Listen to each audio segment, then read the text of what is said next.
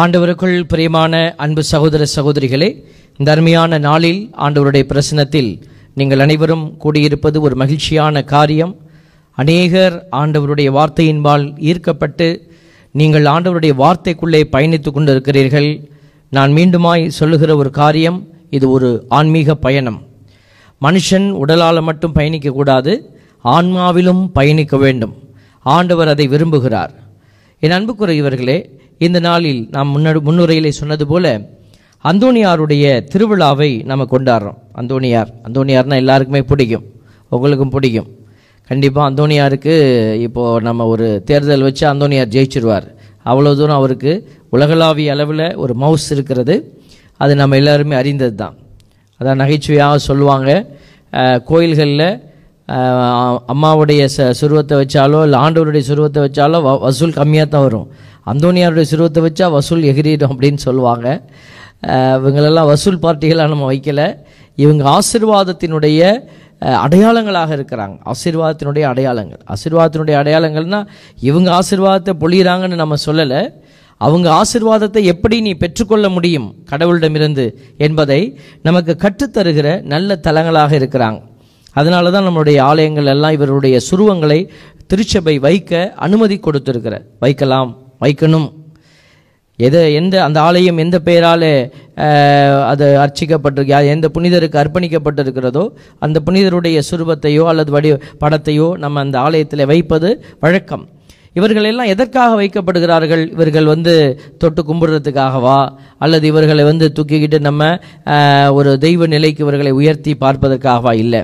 தாய் திருச்சபை எதற்காக இந்த புனிதர்களுடைய உருவங்களை நம்ம ஆலயங்களிலே வைக்க அனுமதித்திருக்கிறார்கள் என்று சொன்னால் அவர்கள் எப்படிப்பட்ட வாழ்வு வாழ்ந்தார்கள் என்பதை நாம் அவர்களை பார்க்கும்போது அறிந்து கொள்ளணும். எல்லா நேரமும் குருவானவர் வந்து கோயிலுக்குள்ளே நின்றுக்கிட்டு பிரசங்கம் பண்ண முடியாது. நீங்கள் தனிமையாக சில நேரத்தில் ஆலயத்திற்குள்ளே வருகிற போது அங்கே இருக்கக்கூடிய சுருவங்கள் ஆண்டவருடைய பாடுபட்ட அந்த சுருவம் இதெல்லாம் என்ன செய்யும்னா பேசும் நம்மளோட பேசும். அப்போ இந்த பாடுகளை நம்ம எப்படி ஆண்டவர் நமக்காக கடந்து சென்றார் என்று பாடுபட்ட சுருவம். அந்தோனியாருடைய சுருவத்தை நீங்கள் பார்த்தீங்கன்னாக்க ஒரு சாதாரண மனுஷர் என்னை போல வாழ்ந்த ஒரு மனுஷர் தானே இவர். இவர் எப்படி ஒரு புனித நிலைக்கு உயர்ந்தார்? இன்னைக்கு கோடி அற்புதர் என்று பெயர் பெறக்கூடிய அளவுக்கு அவர் பலவிதமான அற்புதங்களை செய்ய முடிந்து முடி முடிகிறது. எப்படி? இப்படியெல்லாம் நம்ம கேள்வி கேட்கணும். அப்படி கேட்டு பார்க்கும்போது அவரிடத்தில் விளங்கிய அந்த காரியங்கள் எல்லாம் நமக்கு ரொம்ப பிடிக்கும். அப்போ நம்ம அதுக்குள்ளே போகிற போது நாமும் அவரை போல மாறுவோம். அவர் எப்படி கடவுளை சார்ந்து இருந்தாரோ அதே போல் நீயும் மாறுவீங்க. இப்போ பாருங்கன்னா உதாரணத்திற்கு பிள்ளைங்கள்லாம் பிள்ளைங்கெல்லாம் பரீட்சை எழுதுவாங்க. பரீட்சை எழுத போகிறப்போ ஒரு மாதிரி வினாத்தாள்னு ஒன்று கொடுப்பாங்க. ஒரு சாம்பிள் எக்ஸாம் பேப்பர் ஒன்று கொடுப்பாங்க. அதை எதுக்கு கொடுக்குறாங்கன்னா இந்த மாடலில் தான் அந்த கொஷின் பேப்பர் இருக்கும் அப்படின்னு காட்டுறதுக்காக. அதே மாதிரி நம்ம என்ன செஞ்சால் நம்ம ஆண்டவரை திருப்தி பண்ண முடியும் அப்படின்னு தெரியாதவங்க இவங்களை பார்த்து கற்றுக்கங்க அப்படின்னு சொல்லி தான் நம்ம வச்சுருக்குறோம். ஆனால் என்ன நடக்கிறது? நம்மளுடைய தாய் திருச்சபையிலேயே ஒரு ஒரு அந்த உண்மை நெறியிலிருந்து பிறழ்ந்து போன ஒரு சூழலை நம்ம பார்க்குறோம்.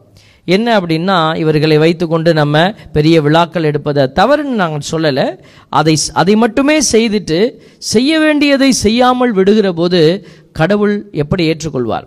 எசையா புத்தகத்தில் ஒன்றாவது அதிகாரத்தில் ஆண்டவர் சொல்கிறார் உன்னுடைய திருவிழாக்களை நான் அருவருக்கிறேன். உன்னுடைய நீ எனக்கு பலி காணிக்கை கொண்டு வரும்போது அது எனக்கு வெறுப்பாக இருக்கிறது. நீ எனக்கு தூபம் போடுகிறது எனக்கு நாட்டத்தை கொடுக்குது. பாருங்கள் கடவுள் எல்லாத்தையும் வெறுக்கிறார். ஏன்? அப்படின்னா எதை செய்யணுமோ அதை செய்யாமல் நீயா எதையாவது உன்னை செய்து என்னை திருப்திப்படுத்தலாம்னு நினைக்கிறியே அது எனக்கு பிடிக்கல அப்படிங்கிறார். என் அன்புக்குரிய பிள்ளைகளை இன்றைக்கி அந்தோணியாரை நம்ம எப்படி வச்சுருக்குறோன்னு நான் சொல்ல தேவையில்லை நீங்கள் உங்களுக்கு தெரியும். திருச்சபை இப்படி சொல்லிக் கொடுத்ததா அப்படின்னா இல்லைங்க. திருச்சபை அப்படி சொல்லி கொடுக்கல. திருச்சபை சரியாகத்தான் நம்மை வழிநடத்தி கொண்டு இருக்கிறார் நாமளாக என்ன செய்கிறோம் நடுவில் எது எதையோ க உண்டாக்கி நிறைய காரியத்தை நம்ம என்ன செய்கிறோம் சேர்த்துக்கொள்கிறோம். அது கடவுளுக்கு பிடித்தமான காரியமாக இருக்க முடியாது. நீங்கள் சரியான தளத்தில் இல்லாமல் இருந்தீங்கன்னா. அப்போ பார்த்தீங்கன்னா இன்றைக்கி என்ன செய்கிறாங்க அந்தோனியார் பெயரால் கருப்பு கயிறுகளை கட்டி கொள்கிறாங்க கயிறு கட்ட சொன்னாரா? கண்டிப்பாக சொல்லவே இல்லை. இது அந்தோனியாருக்கு இழுக்கு அந்தோனியாருடைய ஒரு உயரம் எவ்வளோ தூரம் இருக்குது அப்படின்னு சொல்லி அந்த சுருவத்தை அளந்து பார்த்து இடுப்பில் கட்டிக்கிறது. தயவுசெய்து அந்த கயிறுக்கு அவ்வளோ வல்லமை இருந்தால் நீங்கள் உடம்பு பூரா கட்டிக்கங்க. நாங்களாம் ஒரு கயிறும் கட்டலை. அந்தோனியார் ஒரு நாளும் சொல்லலை. அந்தோனியார் என்ன சொன்னார்? எப்படி வாழ்ந்தார்? அவருடைய வாழ்க்கை சரித்திரங்கள் எல்லாம் உண்டு. எடுத்து வாசித்து பாருங்க. அப்போது அந்த அந்தோனியாருடைய அந்த பிடிப்பு நிலை ஆண்டவரை இறுக பிடித்து கொண்டிருக்கிற அந்த ஒரு உணர்வு. இன்றைக்கி நம்ம அவருடைய உருவத்தை பார்க்கும்போது ச- சுருவங்கள் பார்ப்பீங்க. அந்த சுருவத்தில் எப்படிப்பட்ட அடையாளம் அவருக்கு கொடுக்கப்பட்டிருக்கிறது அப்படின்னா ஒரு காவி உடை உடுத்தியிருப்பார். கையில் ஒரு பைபிள் வச்சுருப்பார். அந்த பைபிள் மேலே ஒரு குழந்தை இயேசு இருப்பாங்க. இதுதான் அடையாளம். இந்த பைபிளும் குழந்தை இயேசு இல்லாட்டினா அவர் வேற ஒரு புனிதர். அப்போ பார்த்தீங்கன்னா இந்த அடையாளம். அப்போ இப்போ நான் கேட்பேன் மக்கள்கிட்ட கேட்குறது. குழந்தை இயேசுவை வா வா குழந்தை இயேசுவே இயேசுவே இறங்கி வாங்க இறங்கி வாங்கன்னு கூப்பிட்டு அவர் ஏந்தி வச்சுக்கிட்டாரா? இல்லை. அவரால் இயேசுவை கூப்பிட்டெல்லாம் கையில் ஏந்த முடியாது. அவரால் ஏந்த முடிஞ்ச ஒன்றே ஒன்று என்னென்னா பைபிள் தான். இதோ இந்த எங்களுடைய மிசலில் அவரை பற்றி போடப்பட்டிருக்கிறது மறை வல்லுனர் என்று போடப்பட்டிருக்கிறது. மறை வல்லுனர் அப்படின்னா என்ன அர்த்தம்? அவர் வேதத்தை வல்லமையாய் படித்து அறிந்து வைத்திருந்தவர். இந்த மறை வல்லுனர்னால் யாரோ ஒருத்தர் நமக்கு ஒரு அதிகாரம் கொடுக்கணும் அந்த பட்டம் கொடுக்கணும்னு இல்லை. நம்ம எல்லாருமே பைபிள் படிக்கலாமே. இன்னைக்கு குழந்தை இயேசுவை என்னால் தூக்க முடியாது. ஆனால் பைபிளை என்னால் தூக்க முடியும். அந்தோனியாரால் குழந்தை இயேசுவை தூக்க முடியாமல் தான் இருந்துச்சு. ஆனால் அவரால் என்ன செய்ய முடியுமோ அதை செய்தார். வேதத்தை கையில் தூக்குனார். ஆண்டவர் தானாக இறங்கி வந்தார். வார்த்தையானவர் அதில் வடிவமானார். இன்னைக்கு வார்த்தையை தூக்க தெரியாத தூக்க விரும்பாத பிள்ளைகளிடத்தில் ஆண்டவர் இருக்க போவதில்லை. தேவ பிள்ளைகளை நீங்கள் அறிந்து கொள்ள வேண்டும். எதை செய்தா என் ஆண்டவர் என்னிடத்திலே வருவார்? வேதத்தை எடு பைபிளை எடுத்து வாசிங்க. ஆண்டவருடைய அடியார் அதைத்தான் செய்தார். அவர் ஒரு சீடராக இருந்தார். நான் தான் சொல்லுவேன் பக்தனுக்கும் சீடனுக்கும் நிறைய வித்தியாசம் உண்டு. இன்னைக்கு நிறைய பக்தர்கள் இயேசுவுக்கு இருக்கிறாங்க. அவங்க யாராக வேணாலும் இருக்கலாம். இயேசுவை ஏற்றுக்கொண்டவங்களாக இருக்கலாம் ஏற்றுக்கொள்ளாதவங்களாக இருக்கலாம் ஆனால் பக்தர்களாக வரலாம் அவங்க. இன்றைக்கி நிறைய பேர் வேளாங்கண்ணிக்கு நடந்து போவாங்க யார் போகிறாங்க எல்லாரும் போவாங்க. கிறிஸ்தவர்களாக இருக்கணும்னு அவசியம் இல்லை. அப்படி பக்தர்கள் என்பவர்கள் பறந்துபட்ட நிலையில் இருப்பாங்க. அதனால தான் அவங்களுக்கு பேர் பக்த கோடிகள். கோடிக்கணக்கில் இருப்பாங்க. ஆனால் சீடர்கள் எப்படி இருப்பாங்க? கையை விட்டு என்ற அளவுக்கு தான் இருப்பாங்க. பன்னெண்டு பேர் எழுபத்தி ரெண்டு பேர் இப்படி தான் ஆக நீ சீடத்துவ வாழ்க்கைக்குள்ளே இருக்கணும். அந்தோனியார் ஒரு சீடனாக இருக்க விரும்பினார். அவர் மேலே க போட்டிருக்காரு அந்த உடை. அவர் ஒரு நல்ல குடும்பத்தில் பிறந்தவர் நல்ல அறிவாளியான மனுஷன். அவர் என்ன செய்தார்? அவருடைய வாழ்க்கையை நீங்கள் படித்து பார்த்தீங்கன்னா ரொம்ப சுவாரஸ்யமாக இருக்கும். அவர் வீட்டெல்லாம் விட்டுட்டு எல்லாரும் கெஞ்சுறாங்க எப்பா போகாதப்பா அப்படின்னு. அவர் என்ன செய்கிறாரு ஊருக்கு வெளியே போய் ஒரு கொட்டாய் போட்டுக்கிட்டு அங்கே உட்காந்துக்கிட்டார் நான் கடவுளோட இருக்க போகிறேன் அப்படின்ட்டு. பாருங்கள் டிட்டாச்மெண்ட் அப்போ அவர் அங்கே போய் உட்காந்துட்ட பிற்பாடு எல்லாரும் சாப்பாடெலாம் கொண்டு வந்துடுறாங்க ஃப்ரெண்ட்ஸ்லாம் வந்து பார்க்க வராங்க. பார்த்தாரு. நம்ம தனியாக வந்து ஆண்டவரோட இருக்கலான்னு வந்தால் இங்கேயும் விட மாட்டேங்கிறாங்களே அப்படின்னு கொட்டாயை பிரிச்சுக்கிட்டு பாலைவனத்துக்குள்ளே போயிட்டார். எவ்வளோ ஒரு நல்ல மனுஷர் பார்த்தீங்களா? அப்போ அவர் எதற்காக போனார்னா உல உலகத்தை வெறுத்து நிம்மதியாக தூங்குறதுக்காக இல்லை. கடவுளோடு இருக்க வேண்டும் த பர்பஸ் நேற்று கூட நான் சொன்னேன் எறும்புகளை கொல்றதை பற்றி சொன்னேன் நான். ஒரு சகோதரர் வேடிக்கையாக கேட்டிருந்தாங்க. அப்போனா ஆடு மாடெல்லாம் அடிக்கிறோமே கோழியெல்லாம் அடித்து சாப்பிட்றோமே அப்படின்னு பர்பஸ் இருக்கணும். அதாவது உணவுக்காக திட்டத்துக்காக நம்ம உண ஒரு உயிரை கொள்ளும் போது ஓகே கடவுள் அதை அனுமதிக்கிறார். ஒன்றுமே இல்லாமல் நீ வெறும் சாக்கு பீஸை போட்டு எறும்பை கொண்டின்னா அந்த பர்பஸை நம்ம சொன்னோம். அப்போ பாருங்கள் இப்போ இந்த அந்தோனியார் கூட திட்டத்தோடு போகிறார் என்ன திட்டம்? ஆண்டவரோடு இருக்கணுங்கிற திட்டம். சீடன் என்பவன் யார்? ஆண்டவருடைய அருகில் இருக்க விரும்புகிறவன். யோவான் பதினைந்து நான்கு சொல்லுது சீடன் என்பவன் யாராக இருக்க வேண்டும்? இயேசுவோடு இணைந்திருப்பவனாக இருக்க வேண்டும். யோவான் பதினைந்து நான்கு நான் உங்களோடு இணைந்திருப்பது போல நீங்களும் என்னோடு இணைந்திருங்கள். கொடி திராட்சை செடியோடு இணைந்திருந்தால் அன்றி தானாக கணிதர இயலாது. அதுபோல நீங்களும் என்னோடு இணைந்திருந்தால் அன்றி கணிதர இயலாது. ஃபர்ஸ்ட் ஸ்டெப்பு இந்த அந்தோனியார் எடுத்த முதல் சீடத்துவ வாழ்க்கையினுடைய அடிப்படை காரியம் ஆண்டவரோடு இணைந்திருக்க விரும்பினார். நிறைய இடத்துல ஆண்டவர் இதை சொல்வார் யோவான் பதினைந்து பத்தில் கூட நம்ம பார்க்குறோம் என்- நான் என் தந்தையின் கட்டளைகளை கடைபிடித்து அவரது அன்பில் நிலைத்திருப்பது போல நீங்களும் என் கட்டளைகளை கடைபிடித்தால் என் அன்பில் நிலைத்திருப்பீர்கள். இவர் தனியாக போனது தூங்குறதுக்காக இல்லை ஆண்டவருடைய கட்டளைகளை கருத்தாய் கடைபிடிப்பதற்காக. தான் பர்பஸ் இன்னைக்கு எல்லாம் நம்ம போய் தனியாக போய் உட்காந்துக்கிட்டு தூங்குறோம் அது செய்கிறோம் ஆண்டவரோடு இருக்கிறது. தேவ பிள்ளைகளை இதைத்தான் ஒரு சீடனாக அவர் இருந்து செய்ய விரும்பினார். பக்தனாக ஆயிரம் பேத்துக்குள்ளே கோடி பேத்துக்குள்ளே ஒருத்தராக போய் நிற்க விரும்பல அவர். அப்போ சீடன் என்பவன் கட்டாயத்தினால் வரவன் இல்லை சீடன் என்பவன் ஆர்வத்தினால் அவனுடைய விருப்பத்தினால் வரக்கூடியவன். இந்த அந்தோனியாரை யாரும் ஃபோர்ஸ் பண்ணலை. இன்னைக்கு அப்பா அம்மாவெல்லாம் ஃபோர்ஸ் பண்ணுவாங்க வீட்டில் எப்படியாவது நீ சாமியாராக போயிடணும். எப்படியாவது சிஸ்டராக போயிடணும். இவரை யாரும் கட்டாயப்படுத்தலை. நிறைய ஒகேஷன்ஸ் பார்த்தீங்கன்னா ஸ்ட்ராங்காக இருக்கிற ஒகேஷன்லாம் பார்த்தீங்கன்னாக்க தேவ அழைத்தலெல்லாம் அவர்களாக தா தா தாராள உள்ளத்தோடு ஓடி வந்தவர்கள் ஆண்டவருடைய பணிக்காக. அப்போது யோவானினுடைய அந்த நச்செய்தியில் நம்ம பார்க்குறோம் பாருங்க. கட்டளைகளை ஏற்று கடைப்பிடிப்பவர் என் மீது அன்பு கொண்டுள்ளார். என் மீது அன்பு கொள்பவர் மீதும் தந்தையும் அன்பு கொள்வார். நானும் அவர் மீது அன்பு கொண்டு அவருக்கு என்னை வெளிப்படுத்துவேன். அப்போது எப்படி இந்த அன்பு எப்படி வரும்? கட்டாயத்தினால் வர முடியாது. கட்டாயத்தினால் வந்து அதுக்கு பேர் அன்பு கிடையாது. அது இயல்பாக வரணும். அப்போ இயல்பாக வந்தால் அவங்க கட்டளைகளை கடைபிடிப்பாங்க. அந்த கட்டளைகளை கடைபிடிச்சாங்கன்னா அவங்க கடவுளோடு இணைஞ்சிருப்பாங்க. இன்றைக்கி நிறைய பேர் நாங்கள் ஜெபிக்க சொல்லி கொடுக்குறோம்.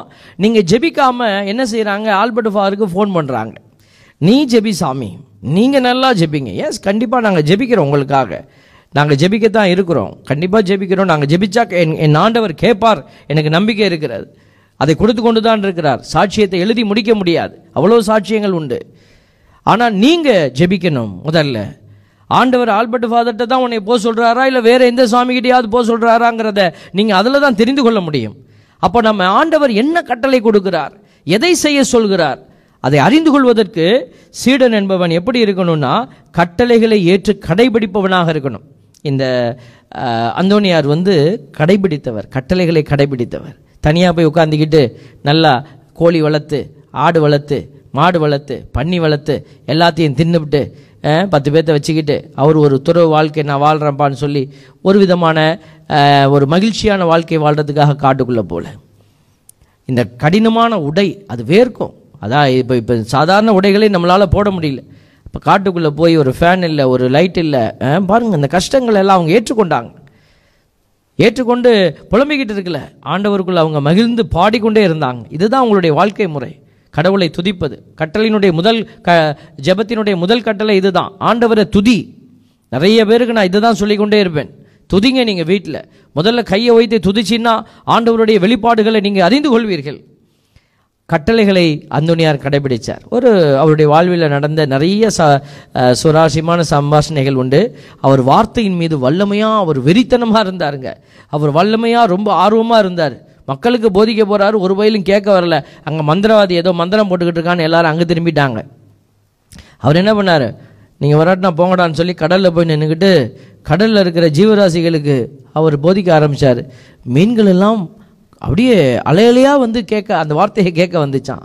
அதே ஒரு அற்புதமாக நீ கேட்டிருப்பீங்க. இன்னொரு காரியம் எனக்கு பிடிச்ச காரியம் அவர் ஒரு இடத்துக்கு போகிறாரு ட்ராவல் பண்ணுறார் அப்போது இடையே ஒரு துறவு மடம் இருக்கிறது. அந்த துறவு மடத்தில் அவர் தங்க முடிவு செய்கிறார். அவர் போகிறப்போ அந்த துறவு மடத்தினுடைய தலைவர் தலைமை துறவு ஆபட்டுன்னு சொல்லுவாங்க. அவர் இல்லை. அப்போ அங்கே இருக்கிற துறவிகள் எல்லாம் இவரை நல்லா வரவேற்று இவரை பற்றி கேள்விப்பட்டிருக்கிறாங்க. அந்தோனியார் வல்லமையான மனுஷன் அற்புதங்கள்லாம் செய்வார் நிறைய கடவுளோட ஐக்கியமானவர். அப்போ அவங்க என்ன செய்கிறாங்க அவரை நல்லா கவனிக்கிறாங்க. அப்போ சாப்பிடும்போது அவர் தண்ணி கொடுக்குறாங்க தண்ணி குடிக்கிறாரு தண்ணி உப்பு தண்ணி சால்ட் வாட்டர் உடனே அவர் என்ன பண்ணார்? என்ன இது இப்படி உப்பு தண்ணியாக இருக்குது இது எப்படி குடிக்கிறீங்க? அப்படின்னார். இந்த கேணியிலேருந்து தான் அந்த தண்ணியை நாங்கள் குடிக்கிறோம் இந்த கேணி தண்ணி அப்படியே தான் இருக்குது அப்படின்னு அவங்க சொன்னாங்க. உடனே இவர் என்ன செய்தார்? போய் கேணியில் போய் ஒரு சின்ன ஜெபம் பண்ணி சிலுவை போட்டார் பாருங்க. கேணி தண்ணி நல்ல தண்ணியாக மாறிடுச்சு. பா எவ்வளோ பெரிய அற்புதம் பார்த்தீங்களா? அது இல்லை அற்புதம். கதை இன்னும் இருக்குது அடுத்த நாள் அந்த தலைமை குரு வந்துட்டார் துறவி. அவர் சாப்பிடும்போது தண்ணி குடிக்கிறார் தண்ணி சுவையாக இருக்குது. அவர் உடனே சீடர்களை பார்க்குறாரு. வாட் இஸ் திஸ் அப்படின்னார். எல்லோரும் ஒரே ஆசையோட துறவி ரொம்ப சந்தோஷப்படுவாருன்னு நினச்சி அபேட் இது மாதிரி நேற்று அந்தோனியார் பெரிய அற்புதத்தை செய்துட்டார். நம்ம தண்ணியெல்லாம் அப்படியே சிலுவை போட்டு மாற்றிட்டாருன்னார் அந்த தலைமை துறவிக்கு கோவம் வந்துடுச்சு கூப்பிட்ற அவனை அப்படின்னாரு. எவன்டா மாற்றினா என் பர்மிஷன் இல்லாமல் கூப்பிட்றா அவனை. அந்தோனியார் வந்தார் ஐயா உன்னை யார் மாற்ற சொன்னா இதை? உனக்கு வல்லம் இருக்குன்னா எதை வேணாலும் செய்வியா? பாருங்கள் கடவுள் பெரிய அற்புதத்தை செஞ்சிட்டாருன்னு அவர் பார்க்கல. உனக்கு அற்புதம் இருக்குன்னா இதை செய். இதை வச்சு தான் நாங்கள் ஒருத்தல் செஞ்சுக்கிட்டு இருக்கிறோம். இந்த தண்ணியை குடிச்சு தான் நாங்கள் என்ன செய்கிறோம் உடல் ஒருத்தல் செய்கிறோம் நீ என்னடான்னா இதை உடனே மாற்றி விட்டி எப்படி? யோ டன் சம்திங் ராங் என் பர்மிஷன் இல்லாமல் நீ செஞ்சிட்ட. உடனே என்ன செய்தாராம் அந்தோனியார் முழந்தாட்படியிட்டு அவரிடத்துல மன்னிப்பு கேட்டாராம். மன்னிப்பு கேட்டுட்டு இது இதற்காக இப்படித்தான் இருக்குதுன்னு எனக்கு தெரியல. நான் இது தவறு செய்துட்டேன் அப்படின்னு சொல்லி மன்னிப்பு கேட்டு ஆண்டவரே அதை மீண்டுமாக மாட்டித்தாங்கன்னு சொல்லி ஜெபிச்சு அந்த தண்ணியை மாற்றி விட்டார். பாருங்கள் தண்ணி மாற்றுறது இப்போ மேஜிக் ப பண்ணது விஷயம் இல்லை. அந்த தாழ்ச்சியை பார்த்தீங்களா? நம்மளாக இருந்தால் என்ன சொல்லியிருப்போம்? என்னையா என்னையா பேசுகிற நீனு? என்ன பேசுகிற எவ்வளோ பெரிய வேலை செஞ்சுக்கிறேன் நான்? நம்ம நம்ம லாங்குவேஜில் எடுத்து விட்டுருப்போம் பார்த்தீங்களா? தேவ பிள்ளைகளை இதுதான் அவர் கட்டளைகளை தாழ்ச்சி எளிமை. இதுதான் அந்த புனிதர் இடத்துல நம்ம பார்க்க வேண்டிய விஷயம். நாம் இதெல்லாம் உள்ளத்தில் எடுத்து வச்சுக்காம ஓடி போய் அவரை அளந்து கயிறை கட்டிக்கிறியே நீன்னு அது எவ்வளோ வேதனையான விஷயம்.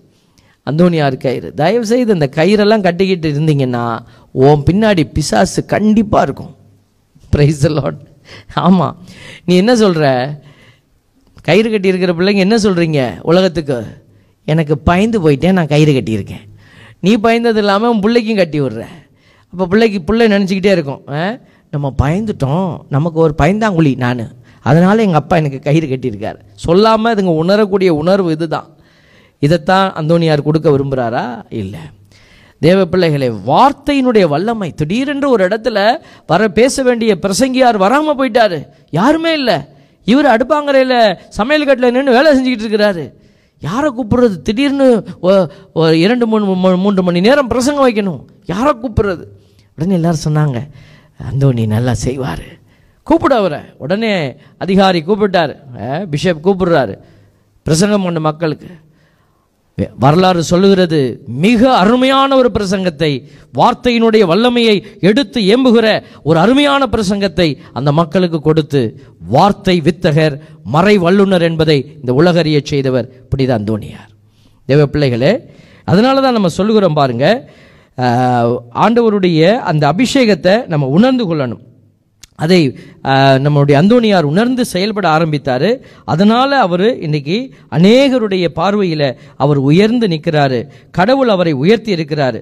மனிதனுடைய முழு வல்லமையும் கடவுளிடமிருந்து தான் வெளிப்படுகிறது அப்படிங்கிறதுக்கு அவர் ஒரு நல்ல அடையாளமாக இருக்கிறார். பாருங்க ஆண்டவருடைய வார்த்தை நமக்கு சொல்லுகிறது. மனிதன் மீது கடவுளினுடைய முழு வல்லமை உள்ளது அப்படிங்கிறதுக்கு ஆண்டவருடைய வார்த்தை நம்ம நமக்கு நிறைய இடத்துல பேசப்பட்டிருக்கிறது. ஒன்று கொருந்தியர் ஒன்று பதினெட்டில் பவுலடியார் சொல்கிறாரு சிலுவை பற்றிய செய்தி அழிந்து போகிறவர்களுக்கு மடமையே ஆனால் மீட்பு பெறும் நமக்கோ அது கடவுளின் வல்லமை. இவர் வாழ்க்கையில் சிலுவையை உள்ளத்திலையும் உடலிலையும் தாங்கி வாழ்ந்தவர். அதனால் இவருக்கு கிடைத்தது என்ன? கடவுளுடைய வல்லமை. அவர் கடவுளுடைய வல்லமையால் நிரப்பப்பட்டார். அதனால தான் இவரால் அற்புதங்கள் செய்ய முடிந்தது. கடவுளோடு இணைந்திருக்க விரும்பினார். அதனால் அவருக்கு நிறைவான சக்தி கொடுக்கப்பட்டது. நீங்களும் அதை செய்து பார்த்தா அந்த சக்தி உங்களுக்கும் கிடைக்கும். நாங்களும் ஜெபிக்கிறோம். நிறைய பேர் துன்பத்தில் வராங்க துயரத்தில் வராங்க. நான் சொல்லுவேன் போங்க நீங்கள் ஒன்றும் ஒன்றும் ஆகாது. தைரியமாக போங்க. எல்லாம் நல்லபடியாக இருக்கும். அங்கே போய் ஃபோன் பண்ணுவாங்க. நீங்கள் சொன்ன மாதிரியே நல்லா நடந்துச்சு ஃபாதர் நம்ம சொன்னதுனாலையா? இல்லை. நம்பணும் ஆண்டவர் செய்தார் அந்த இடத்துல. அந்தோனியார் வாழ்ந்து இறந்து எத்தனையோ வருடங்கள் ஆயிடுச்சு. ஆனால் இன்றைக்கும் உயிரோடு இருக்கிறார் அவர். எப்படி? அவரிடத்துல நீங்கள் அவர் வழியாக ஜெபிச்சிங்கன்னா ஆண்டவர் உடனே கொடுக்குறாரு. கொடுக்கறது என்னமோ ஆண்டவர் தான். யார் வழியாக கொடுக்குறாரு? அந்தோனியார் வழியாக கொடுக்குறாரு. இயேசு கிறிஸ்து வழியாக தானே கொடுப்பாரு? அந்தோனியாரை நடுவில் கொண்டு வரியே அப்படின்னு நம்ம கேட்போம். இயேசு கிறிஸ்து என்ன சொன்னார்? என்னைய போல கடவுள் தந்தை உன்னையும் அன்பு செய்வாருன்னாரு என்னை போலவே உன்னையும் அன்பு செய்வார். நீ என்னை போல இருந்தீன்னா கடவுள் உன் வழியாக சில அற்புதங்களை செய்வார். அதனால் கடவுளை யாரையும் தடுக்க முடியாது. யார் வந்து இதை தான் செய்யணும் இதை தான் செய்யக்கூடாதுன்னு நம்ம ஏதாவது கடவுளுக்கு திட்டம் போட முடியுமா? பழைய ஏற்பாட்டில் பார்க்குறோமே மோச எழுபது பேரை அழைக்கிறாரு ஆவிக்குரிய அபிஷேகத்துக்காக. அவங்கள நீதி தலைவர்களாக ஏற்படுத்த பார்க்குறாரு. ரெண்டு பேர் கொட்டாய்க்குள்ளே உட்காந்துக்கிட்டான் ஏதோ ஒரு காரணமாக ஒருத்தன் வந்து ஓடின்னு சொல்கிறாங்க நீ கூப்பிட்ட ரெண்டு பேர் வராமல் அங்கே உட்காந்துருக்கிறான் நீ ஜெபிக்க போது ஆவியானவர் அவர்கள் மீது வந்து அவர்களும் இறைவாக்கு உரைக்கிறார்கள். உடனே நிப்பாட்டு அவங்கள. அப்போ மோசே நல்ல மனிதர் எப்படி சொன்னார் தெரியுமா? ஆண்டவரே அவருடைய ஆவியை அவர்கள் மீது வைக்க முடிவெடுத்துட்டாரு. அதுக்கு பிறகு அதை தடை செய்ய நான் யாரியா அப்படின்னாரு. நீ வாயை முடிட்டு போயா அப்படின்ட்டார். பிரைஸ் லார்ட் நம்ம பேச முடியாது. இயேசு கிறிஸ்து வழியாகத்தான் திருச்சபை ஜபிக்கிறது அதில் மாற்று கருத்து இல்லை. ஆனால் நீ ஒருவேளை நம்ம இப்போ திரு இந்த அந்தோனியார் வழியாகவோ அல்லது புனிதர்கள் வழியாக நம்ம வந்து கேட்குறோம் அப்படின்னா ஒரு பாசத்தில் கேட்குறீங்கன்னா ஆண்டவர் அங்கிருந்தும் பணி செய்கிறார். ஏன்னா அவர்களும் அந்த தெய்வத்திற்கு சான்று பகிர்ந்த அந்த கிருபைக்காக அவர்களை இன்றைக்கும் உலகம் உலகத்திலிருந்து அவர்கள் மறைக்கப்பட்டிருந்தாலும் அவர்கள் இன்றும் அழியாமல் ஆண்டவருக்குள்ளே நிலைத்து நிற்கிறார்கள். ஆண்டவருடைய பெயருக்கு சாட்சியம் பகர்றாங்க. வாழ்ந்தபோது சான்று பகர்ந்ததுனால.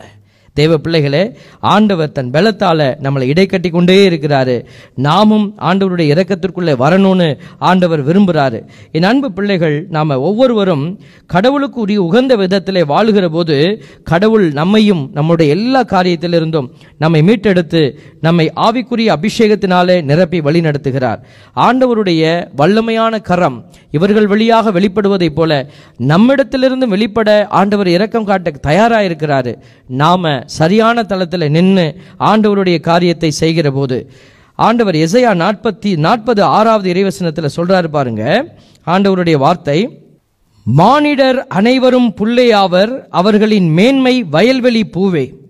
இப்படிப்பட்ட மனித இயல்பு வெறுமையாய் கிடக்கிற பிள்ளைகளை ஆண்டவர் உயர்த்தி வைக்கிறாருன்னு சொன்னா அவர்கள் தன்னிலையிலே இதை உணர்ந்திருக்க வேண்டும். அந்தோனியார் அப்படித்தான் உணர்ந்திருந்தார். கடவுளுக்கு முன்னாடி நான் ஒன்றுமே இல்லை அப்படின்னு உணர்ந்த ஒரு சாதாரண ஜீவன் ஆண்டவர் அவரை உயர்த்துகிற ஒரு அபிஷேகத்தை பார்க்கிறோம். இன்றைக்கு இந்த இறைவார்த்தையினுடைய ஆழத்தை எல்லாம் நம்ம பார்க்கிற போது ஆண்டவர் நம்மையும் அந்த மாட்சியை காண உதவி செய்வார். இசையா நாற்பது ஐந்து சொல்கிறது ஆண்டவரின் மாட்சி வெளிப்படுத்தப்படும் மானிடர் அனைவரும் ஒருங்கே இதை காண்பர் ஆண்டவர்தாமே இதை மொழிந்தார் என்ற வார்த்தை இன்றைக்கு நம்புகிற பிள்ளைகள் அனைவருக்கும் உரிய வார்த்தையாய் மாறியிருக்கிறது. இதோ இந்த நல்ல நாளில் நீங்கள் நான் நம்ம எல்லோருமே ஆண்டவருடைய அந்த அடிமைகளாக மாறத்தான் ஆசைப்படணும். அந்தோனியார் அடிமையாக தன்னை ஒப்படைச்சார். கடவுள் அடிமையாக இல்லை இயேசுநாதர் சுவாமி சொல்வதைப் போல நீ அடிமையாக ஒப்படைக்கலாம். ஆனால் அடிமையாக ஆண்டவர் இயேசு உன்னை மாற்றி எடுத்துக்கிறது இல்லை நண்பனாக எடுத்துக்கிறார். சகோதரனாக எடுத்துக்கிறார். உங்களை நண்பர்கள் என்று நான் அழைத்தேன் என்று இயேசு சொல்றாரு. ஏன்னா திட்டங்களை நான் உங்களுக்கு வெளிப்படுத்தினேன். தந்தை வெளிப்படுத்துறாரு. ஏதோ இந்த மனுஷங்க வழியாக புனிதர்கள் வழியாக இந்த திட்டங்கள் வெளிப்படுகிற போது அவர்களும் கடவுளுடைய மாட்சியின் அடையாளங்களாக அவர்கள் நறுமண புகை வீசக்கூடிய நல்ல ஒரு காரியமாக மாறி இருக்கிறார்கள் தேவ பிள்ளைகளே இவர்கள் எல்லாம் நமக்கு உதாரணமாக நிற்கிறார்கள். இவர்களை பார்த்து நம்ம என்ன செய்யக்கூடாது? கடவுளை மறந்துடக்கூடாது. ஒரு வீட்டுக்கு போயிருக்கிறோம். அந்த வீட்டில் அவங்க ஒரு கஷ்டத்தில் இருந்தாங்க. அப்போ நான் ஆறுதல் கொடுக்கறதுக்காக போயிருந்தேன். அப்போ எல்லாம் சொல்லிவிட்டு டோன்ட் வரி கவலைப்படாதீங்க எல்லாம் மாறிடும். இந்த கவலை எல்லாம் மாறிடும். அப்படின்னு சொல்லி நான் அவங்கள ஆற்றுப்படுத்தி கொண்டிருந்தேன். அந்த வீட்டினுடைய தலைவர் என்ன சொன்னார்? எல்லாம் சொல்லி முடித்தோன்னையும் ஒரு பெருமூச்சு விட்டார். அப்புறம் சொன்னார் ஓகே ஃபாதர் எது நீங்கள் எவ்வளோ சொல்கிறீங்க ஆனால் எனக்கு ஒரு நம்பிக்கை இருக்குது அப்படின்னாரு. என்ன நம்பிக்கைன்னு நான் ரொம்ப ஆர்வமாக பார்த்தேன். அந்தோனியார் தான் எனக்கு தெய்வமே. அந்தோனியார் பார்த்துப்பாரு எல்லாம் அப்படின்னாரு பாருங்க. கல்லை தூக்கி தலையில் போட்டிருக்கலாம் போல் இருந்துச்சு. தெய்வ பிள்ளைகளை இதுதான் நம்ம அடிப்படையில் தவறு செய்கிறோம் ஆண்டவரை விட்டு ஆண்டவர் எனக்கு மகிமையான காரியத்தை செய்வார் என்று நீ நம்பலை அப்படின்னா நீ வேறு ஒரு பாதையில் சென்று கொண்டிருக்கிற நீ நிறைவை காண முடியாது. அந்தோனியார் கூட உதவி செய்ய முடியாது. அதனால தான் சொல்லுகிறோம் சிலர் நம்ம மீது குற்றச்சாட்டுகளை வைக்கிறாங்க. அது நீங்கள்லாம் புனிதர்களை தெய்வமாக்கி வச்சுருக்கிறீங்கன்னு. அதை நம்ம இந்த மாதிரியான தளத்தில் உறுதி செய்கிறோம். அந்தோனியாரே இதை ஏற்றுக்கொள்ள முடியாது. ஏன்னா அந்தோனியாருக்கு இது பிடிக்காது. மாஸ்டரை வச்சுக்கிட்டு அடிமையாக இருக்கிறவர் வந்து நான் தான் பாஸ்ன்னு சொல்ல முடியுமா? நீ போய் சொன்னீங்கன்னா விட்டுருவாரா? அவர் ஏற்றுக்கொள்ள முடியுமா? ஒரு காரியத்தை நம்ம உணர்ந்து கொள்ள வேண்டும். புனிதர்கள் வழியாக கடவுள் எப்படி செயல்பட்டு கொண்டிருக்கிறார் என்பதை சிந்திக்கிற இந்த நேரத்தில் ரெண்டு குருந்தியர் மூன்று ஆறு சொல்லுகிறது அவரே புதிய உடன்படிக்கையின் பணியாளராகும் தகுதியை எங்களுக்கு தந்தார். அவ்வுடன்படிக்கை எழுதப்பட்ட சட்டத்தை சார்ந்ததல்ல தூய ஆவியையே சார்ந்தது. ஏனெனில் எழுதப்பட்ட சட்டத்தால் விளைவது சாவு தூய ஆவியால் விளைவது வாழ்வு. பாருங்க இந்த புனிதர்களுடைய செயல்பாடு புனிதர்கள் வழியாக நமக்கு கிடைக்கிற மகிமை உண்மையா? அது சரிதானா என்பது சிலருக்கு ஏற்படுகிற சந்தேகமாக இருக்கிறது. ஆகவே ஆண்டவருடைய வார்த்தை இன்றைக்கு சொல்லப்படுகிறது சட்டத்தம் சட்டம். அதாவது பைபிளில் இருக்குதா? பைபிளில் அந்தோனியாரை பற்றி இருக்குதா? இல்லாட்டினா எடுக்காத அப்படின்னு நம்ம சொல்லி நம்மை நியாயப்படுத்த நினைக்கிறோம்.